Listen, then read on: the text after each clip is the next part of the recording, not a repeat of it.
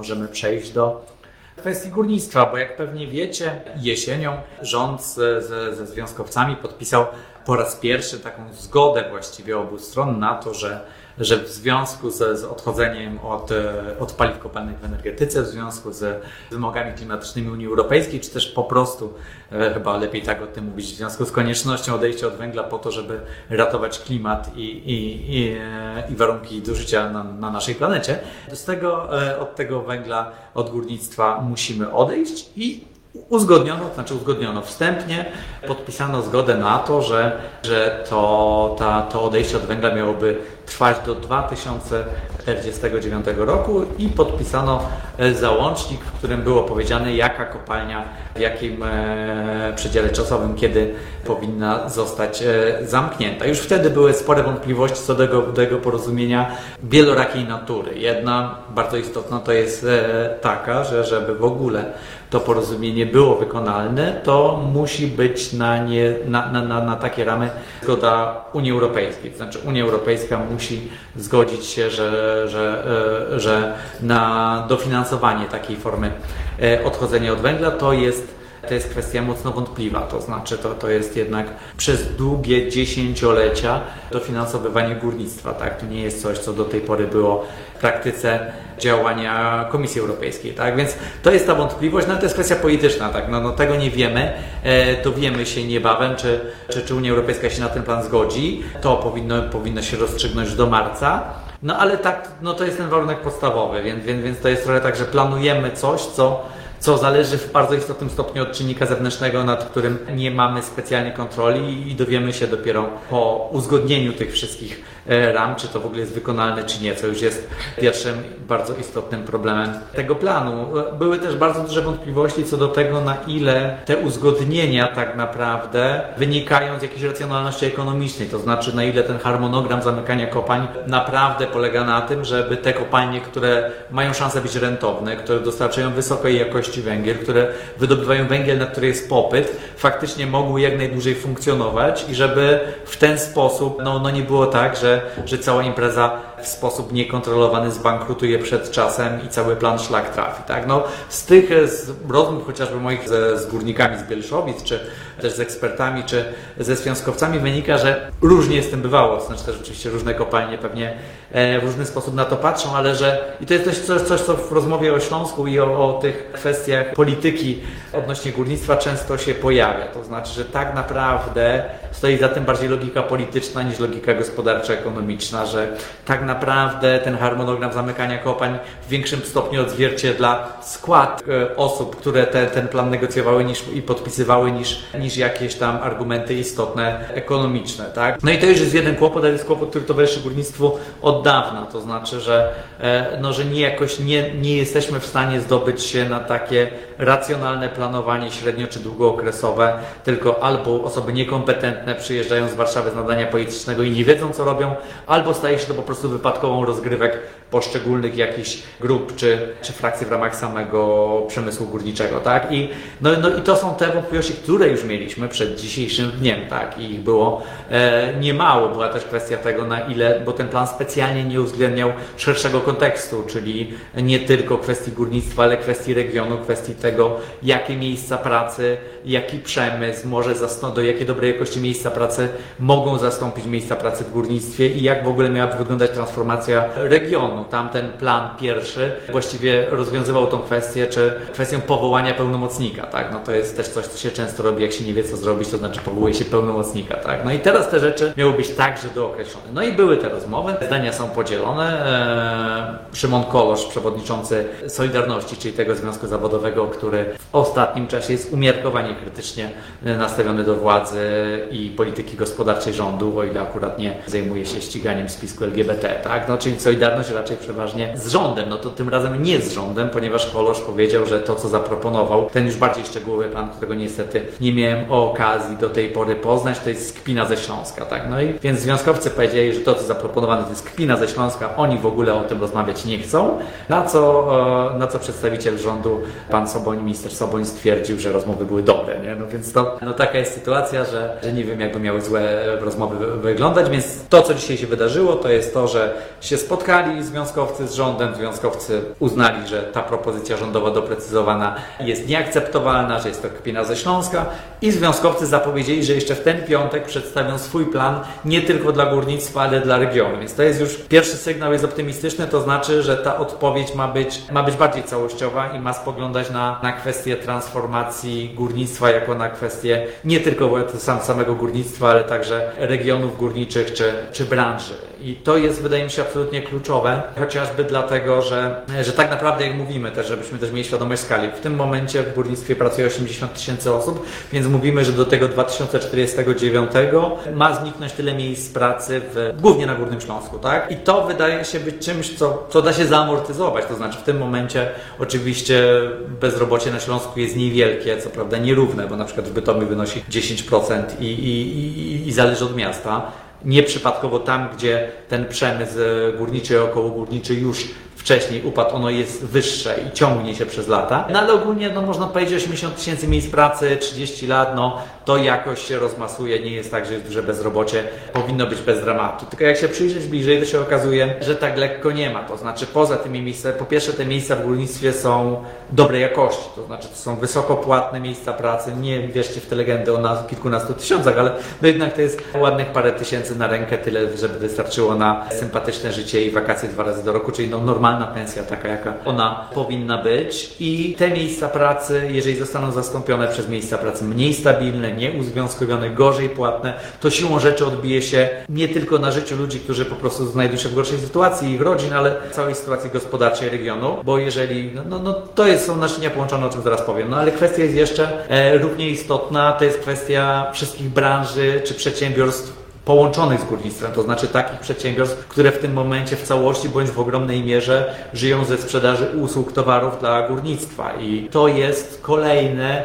lekko licząc, 120 tysięcy miejsc e, pracy na Śląsku. I oczywiście one wszystkie nie znikną, tak, ale no według szacunków dzisiaj właśnie dostałem, czytałem bardzo interesujący raport, tylko niestety teraz nie pamiętam autorów tego raportu, co jest bardzo nie na miejscu, ale to napiszę potem, e, na temat właśnie, e, na temat sytuacji przedsiębiorstw tych około górniczych. No i tam szacują, że 120 tysięcy, między innymi tam jest Uniwersytet Ekonomiczny e, w Katowicach, którego na pewno to wiem i, i chyba Śląska Izba Gospodarcza. No w każdym razie tam jest e, według tego raportu, takiego dość solidnego opracowania, wynika, że z tych 120 tysięcy miejsc pracy poza górnictwem jeszcze, to w bardzo optymistycznych e, szacunkach zniknie 25 tysięcy, a w takich pesymistycznych, acz bardziej prawdopodobnych nawet 75 tysięcy, więc już mówimy w tym momencie o niecałych 200 tysiącach miejsc pracy, które znikną w górnictwie i w tych e, przedsiębiorstwach, które, które z górnictwa żyją. Ja ostatnio też miałem okazję rozmawiać z przedstawicielem związków zawodowych w Hucie Łabędy. To jest takie przedsiębiorstwo, które spore, zatrudniające, żebym się nie pomylił, nie wiem, czy po tysiąc osób, tak, które głównie w tym momencie produkuje obudowy dla kopań, tak, czy to jest ich główny produkt i, i teraz to nie oznacza, że, że taka huta jest jest skazana na upadek w sytuacji, kiedy górnictwo będzie zamykane, to oznacza, że przekwalifikowanie się takiego producenta, który większość swoich towarów sprzedaje górnictwo, jest jakimś wyzwaniem, czymś, o czym musimy myśleć mówiąc o transformacji Śląska i na co musimy znaleźć środki i programy. I takich e, przedsiębiorstw jest sporo. Co ciekawe, te przedsiębiorstwa, tak jak kopalnie, to są duże, uzwiązkowione zakłady, które, w których miejsca pracy są stabilne i lepiej płatne, to jeżeli spojrzeć na te przedsiębiorstwa około górnicze, to wśród nich także jest bardzo niewiele mikrofirm. To znaczy, że to są małe, średnie i duże przedsiębiorstwa, które stanowią mniejsze, kilka procent w ogóle firm w skali kraju, to tutaj, to tutaj ten odsetek tych przedsiębiorstw średnich i dużych, także, także małych, przez wszystkich przedsiębiorstw powyżej 10 e, pracowników jest większy niż w gospodarce, czyli możemy zakładać, że są to e, miejsca pracy raczej stabilniejsze, lepszej jakości.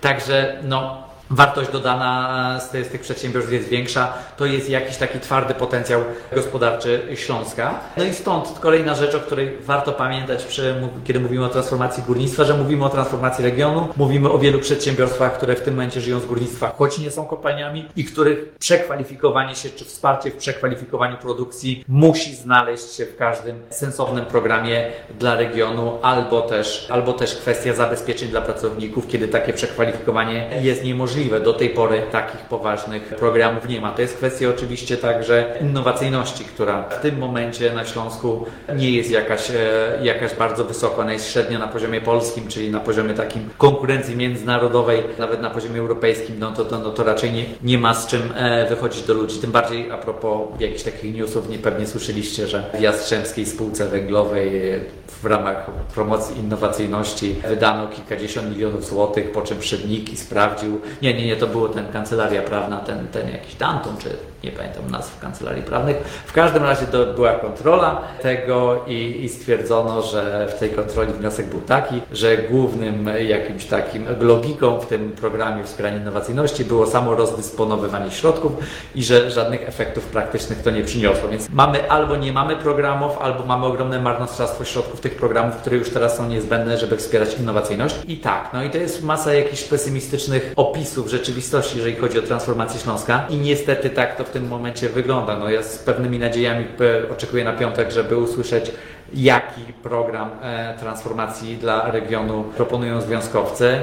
Nie mamy wątpliwości, że, że od węgla będzie trzeba odejść w perspektywie najbliższych dekad, że polska energetyka musi być oparta, nie może być dłużej oparta na paliwa kopalne. Jako partia Razem oczywiście postulujemy, żeby to była kombinacja odnawialnych źródeł e, energii i energetyki jądrowej. Tylko, że jeżeli mówimy o sprawiedliwej transformacji energetycznej, czyli takiej, której koszty nie są przerzucane na ludzi, to musimy bardzo poważnie podejść do programu nie tylko restrukturyzacji kopalń, ale ale transformacji energetycznej regionów, które, które z kopalni przemysłu okołopalnianego żyją. I, no i na razie wygląda to bardzo umiarkowanie optymistycznie. Poseł ze Śląska, premier Morawiecki już objechał bardzo wiele miejsc, w których opowiadał, że to właśnie tutaj powstanie ta fabryka samochodów elektrycznych, w której ludzie znajdą pracę. No ale, ale czas mija, a konkretów nie ma. I oczywiście my jako Lewica jesteśmy gotowi się zaangażować we wszelkie prace nad takim planem transformacji dla Śląska. No dobra, to, to ja już się nagadałem, tak? Tak, no miałem te, też myśląc o dzisiejszym spotkaniu, spodziewałem się, że z tego spotkania rządu z górnikami wyjdzie coś więcej. No ale jest jak jest, czekam na piątek, temat na pewno będzie grzany, tak? I, i co jeszcze? No aha, jeszcze na to nakłada się oczywiście pandemia, która sprawia, że wszelkie prognozy dotyczące tego, że, że w tym momencie na Śląsku sytuacja poza górnictwem jest na tyle dobra, że ewentualne utraty miejsc pracy w górnictwie i okolicznych branżach jakoś zostaną zamortyzowane i ci ludzie znajdą pracę, no to pandemia może nieco nieco zweryfikować te plany, szczególnie, że, że w innej branży, w branży samochodowej także, także te spadki sprzedaży związane z pandemią odbiły się radykalnie również na zatrudnieniu, tak? No to, no to faktycznie no to kombo jest dość dramatyczne i, i, i ewidentnie działania rządu do tej pory są niewystarczające. Dobra, to jedziemy dalej z tym, co się dzieje w kraju. W kraju dzieje się na przykład bunt górali, a konkretnie to na pewno jednego górala. I ten bunt górala, który polega na tym, że, że odmawia on stosowania się do restrykcji związanych z, z, z, pandemią dotyczących zamknięcia branży turystycznej. Tak jakoś szerokim echem się odbija i, i nawet dzisiaj wyborcza zrobiła okładkę wielką tak, i, i też w internecie grzeje entuzjastycznie tą ideę, że oto teraz kolejni ludzie buntują się, jak rozumiem, przeciwko władzy pisowskiej, zamordystycznej. Teraz będą odmawiać tego tyrańskiego prawa respektowania. No i, no i tutaj się pojawiają kłopoty. Pierwszy kłopot jest taki, że nowy bohater opozycji to jest pan Góral z Konfederacji, który sławił się wcześniej między innymi tym, że powiedział coś takiego przy okazji debaty o uchodźcach, że jeżeli pierwszych dwóch uchodźców się pojawi na, na Podhalu, to oni z kościeliska żywi nie powinni wyjść, to reszta nie przyjedzie. Czyli mówimy o gościu, który trudno to inaczej nazwać otwarcie namawiał do mordowania uchodźców, a teraz jest bohaterem także liberalnej opozycji, co pokazuje w ogóle jakiś dramat tej polaryzacji, którą mamy i ten dramat takiego pisu i antypisu, że nie tylko Roman Giertych, reaktywator młodzieży wszechpolskiej, który współtworzył rząd z Kaczyńskim i Leperem i był i wsławił się jako ten najgorszy do czarnka i najbardziej ultrakonserwatywny minister edukacji, jest bohaterem opozycji, ale już nawet jakiś polska wersja tego Bizona, który szturmował Kapitol, czyli góral Konfederata, który nawoływał do mordowania uchodźców także może być bohaterem opozycji w Twoim domu, o ile oczywiście zbuntuje się przeciwko PiSowi. No i,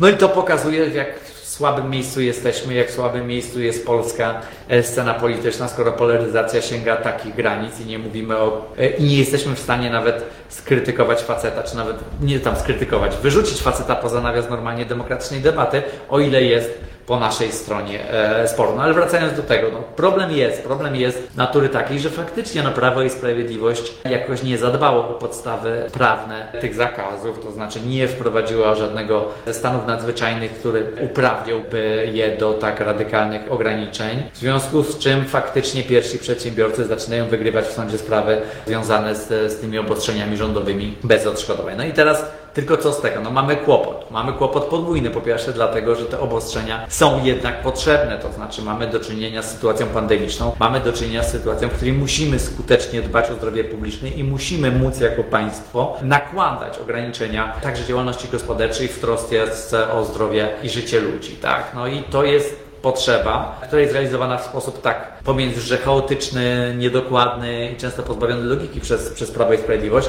ale także budzący ogromne wątpliwości prawne, że teraz się okaże, że za chwilę w sposób kompletnie niekontrolowany będziemy mieli wysyp spraw sądowych, w których przedsiębiorcy zaczną je wygrywać i państwo będzie musiało wypłacać jakieś ogromne odszkodowania ponad to wszystko, co, co już teraz wydajemy na wsparcie gospodarki e, w covid i że tego kompletnie nie ma nigdzie uwzględnionego w budżetach, tak? Czyli to jest jakiś koszt dla nas wszystkich tego, że, że te obostrzenia są wprowadzane tak po pisowsku, tak? Czyli bez troski o zgodność z linią, z literą prawa i, i dość niechlujnie, no.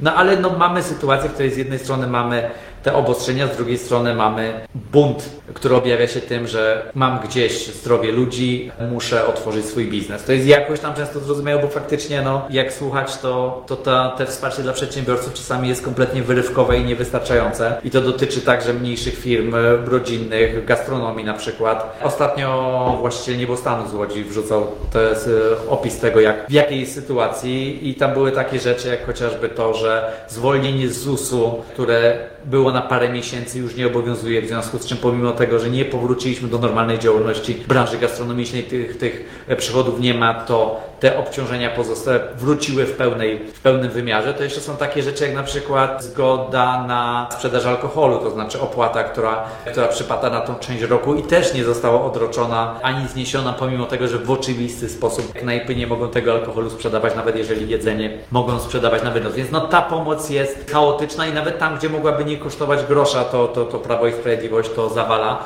Przypominamy propozycję Lewicy dla branży gastronomicznej, która polegała na tym, żeby na pośredników sprzedaży jedzenia na wynos, czyli tym wszystkim firmom w stylu Uber Pyszne, bez których właściwie już nie da się prawie sprzedawać na szerszą skalę jedzenia, żeby marże dla tych firm pośredniczących ustawowo ograniczyć, bo teraz wynoszą one czasami nawet połowę kosztu posiłku. Tak? Czyli mamy sytuację, w której mamy te firmy, polskie firmy, które ledwo wiążą koniec z końcem albo bankrutują, które mogą sprzedawać jedzenie tylko na wynos i połowę tego, co, co, co w ogóle mogą zarobić, żerają międzynarodowe korporacje i teraz ani Prawo i Sprawiedliwość, ani Platforma Obywatelska nie chcą nic z tym zrobić, skoro chociaż nie kosztuje to budżetu złotówki. Więc mamy idiotyczne, chaotyczne, niespójne, niewystarczające wsparcie dla, dla gospodarki, które owocuje słuszną frustracją ludzi. No ale umówmy się, jeżeli reprezentantem jakiejś idei jest pan Góral Konfederata, polska wersja Bizona z Kapitolu, który chce mordować uchodźców, to raczej jest to kiepska reprezentacja i należy po prostu się odciąć od takiej inicjatywy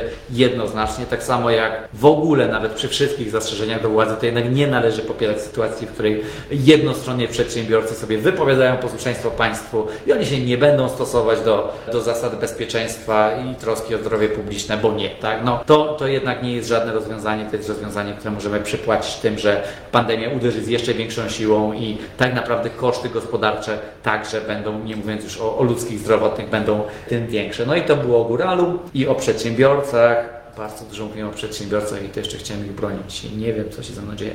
Dobra, jedziemy dalej. To jest kwestia Stanów Zjednoczonych. Skoro już byliśmy przy polskim bizonie, to wracamy do oryginału. No, w Stanach Zjednoczonych e, działo się dużo. Odejście Trumpa, jak można było się tego podejrzewać, nie przebiega specjalnie gładko. Po szturmie jego zwolenników, czy tam w ogóle skrajnie prawicowych aktywistów, bojówkarzy na Kapitol, nieudanym puczu tak naprawdę, zainspirowanym przez, e, przez szalonego miliardera Donalda Trumpa, który, jak rozumiem, w obronie własnych interesów i pozycji gotów by, był e, ludzi do takiego puczu popychać po tej, po tej sytuacji, która szczęśliwie zakończyła się tym, że, że raczej to był taki raczej kpina z przewrotu niż realny przewrót. To mamy teraz sytuację, w której dla odmiany mamy wniosek o impeachment prezydenta, który jest procedowany dzisiaj, najprawdopodobniej przejdzie Senat amerykański, ma nad nim głosować 19, 19 stycznia na dzień przed odejściem Trumpa, czyli jeszcze jest realna szansa, że będziemy mieli impeachment amerykańskiego prezydenta na dzień przed końcem jego, jego kadencji, co pewnie biorąc pod uwagę kompletnie absurdalno-skandaliczny charakter tej, tej administracji, to, to spoko. No. Tylko, że tu mamy dwie rzeczy, które się z tym wiążą. Jedna rzecz jest taka, że nasza kochana prawica rządząca bardzo dużo zainwestowała w, w sojusz z Donaldem Trumpem. Polska telewizja publiczna chyba będzie stała do końca przy nim, jako ostatnia jest gotowa opuścić Trumpa, nawet ten szturm na Kapitol usprawiedliwia w przeciwieństwie do samego odchodzącego prezydenta Stanów Zjednoczonych. I to jest jakiś ogromny koszt dla nas, dla Polski po prostu, bo myśmy oparli swoją politykę zagraniczną na, na sojuszu z operetkowym, autorytarnym, absurdalnym rządem e, Donalda Trumpa i to będzie także wpływało na nasze relacje z przyszłą administracją, no i też no, no, wpływało przez te ostatnie lata na, na relacje z naszymi partnerami w Europie. My na Lewicy nie mamy wątpliwości, że, że trzeba stawiać na Europę, to znaczy to jest jedna teza nasza jest taka kluczowa, że to co się dzieje w Stanach Zjednoczonych to nie jest przypadek, to znaczy, że kryzys amerykańskiej demokracji trwa już od wielu lat, że Donald Trump jest raczej wynikiem jakichś takich poważnych procesów Stanach niż jakimś przypadkiem, że te ogromne nierówności dochodowe, które rozdzielają Stany Zjednoczone i to, że ogrom bogactwa zostaje w rękach bardzo nielicznych, a pensje ogromnej większości Amerykanów tak naprawdę stoją w miejscu bądź maleją od e, wielu dziesięcioleci, to powoduje te napięcia, które sprawiają, że później szalony miliarder w rodzaju Donalda Trumpa jest w stanie nie tylko wygrać wybory, ale rozwalić i zrobić trochę kpinę z amerykańskiego systemu demokratycznego i że te konkretne, duże powody kryzysu amerykańskiej demokracji nie znikają wraz z odejściem Donalda Trumpa, co powoduje, że tak naprawdę w perspektywie najbliższych lat i dziesięcioleci Stany Zjednoczone nie muszą być stabilnym partnerem, jakkolwiek by nie oceniać dla Polski i jeżeli chcemy budować swoje bezpieczeństwo, stabilność, dobrobyt gospodarczy, to musimy go budować na silnym sojuszu europejskim, na solidarnej Europie, a nie spoglądać z nadzieją na Stany Zjednoczone, bo tutaj już nic ciekawego może się nie wydarzyć. To jest jakieś złudzenie i życie jakimiś zaprzeszłymi złudzeniami zamiast spojrzenie prawdzie w oczy i postawienie na Europę. To jest coś, co my postulujemy, ale jeszcze tylko jedna rzecz obok tego się dzieje, to jest ostatnia rzecz, o której będę opowiadał, zaraz przejdziemy do pytań, to jest rozgorzała debata na temat Twittera i Facebooka, które zablokowały konta Donalda Trumpa, a poza tym także Amazon zablokował taką alternatywę dla Twittera prawicową, to się bodajże nazywa Parler, czyli te wielkie cyfrowe korporacje ocenzurowały skrajną amerykańską prawicę w związku z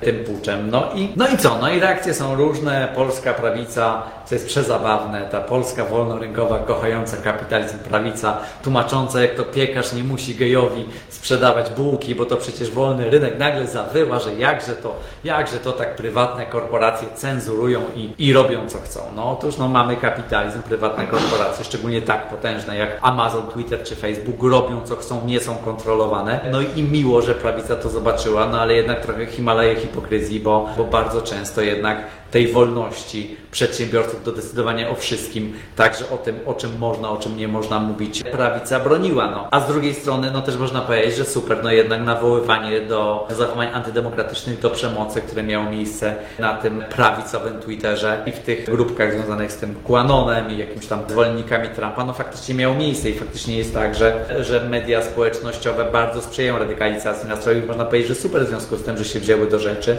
i tego Trumpa wywaliły. No ja przyznam, że mam więcej obaw z tym związanych, to znaczy premiera cyberpunka może trochę się opóźniła, ale świat, w którym wielkie ponadnarodowe korporacje rządzą wszystkim i decydują o naszym życiu, a także o tym, co może, a co nie może być mówione, nadszedł nieco wcześniej niż moglibyśmy się spodziewać, bo faktycznie jest tak, że w tym momencie takie korporacje jak Google, Twitter czy Facebook są monopolistami, tak? To znaczy trudno tak naprawdę funkcjonować w przestrzeni publicznej, politycznej, nie używając Facebooka czy Twittera, więc takie zniknięcie z Twittera czy z Facebooka jest tak naprawdę wyrzuceniem poza ramy wspólnoty i decyzję o tym wyrzuceniu politycznej podejmuje zupełnie niedemokratyczna instytucja, jaką jest wielka korporacja. Czyli mamy do czynienia z tyraniem wielkiego kapitału, który tak naprawdę radykalnie ogranicza wolność wypowiedzi i faktyczną wolność do tego, żeby móc e, skutecznie w sferze publicznej w ramach e, demokracji działać. No i dla mnie to jest większy kłopot. To znaczy, my musimy poważnie zacząć debatę o tym, jak zakwestionować ten monopol wielkich korporacji i jak odzyskać sferę publiczną dla, dla demokracji tak naprawdę, bo nie może być tak, że pan Zuckerberg czy pan Bezos sobie decydują, co może być, a co nie może być mówione, a w takim świecie dzisiaj żyjemy. No to, że Amazon mógł zdjąć alternatywną jakąś formę komunikacji z serwerów i się okazuje, że oni nie mają alternatywy, nie mają gdzie istnieć jakkolwiek ohydnymi, paskudnymi, skrajnie prawicowymi, faszystowskimi typami by nie byli, tak? No to pokazuje, że no, żyjemy w tyranii wielkich korporacji i albo przeciwko tej tyranii aktywnie wystąpimy, no albo, albo szykujmy się do cyberpunka na żywo i to bardzo niedługo. Dobra, to było, ty, więc ogólnie trzeba by jakoś, no nie da się jakoś specjalnie, już wiem, miałem kończyć, ale coś się rozgadałem. Nie da się, kłopot polega na tym, że przez to, że Facebook czy Twitter, zaletą tych platform jest takie, jest właśnie to, że wszyscy na nią są, to raczej ciężko takich klas stosować wobec nich takie klasyczne działania antymonopolowe pod tytułem podzielmy w takim razie, bo to nie specjalnie pomoże, więc tutaj jest kwestia rozmowy o odpowiedzialności nadawcy, czyli w tym momencie Facebooka czy, czy Twittera za nadawane w nim treści, czyli także za treści na przykład nawołujące do przemocy, a w perspektywie i chyba innego wyjścia nie ma, trzeba będzie uspołecznić te media, to znaczy musimy mieć publiczną kontrolę nad, nad tymi e, platformami komunikacji i to będzie trzeba po prostu zrobić, jeżeli chcemy jeszcze kiedyś mieć funkcjonującą demokrację.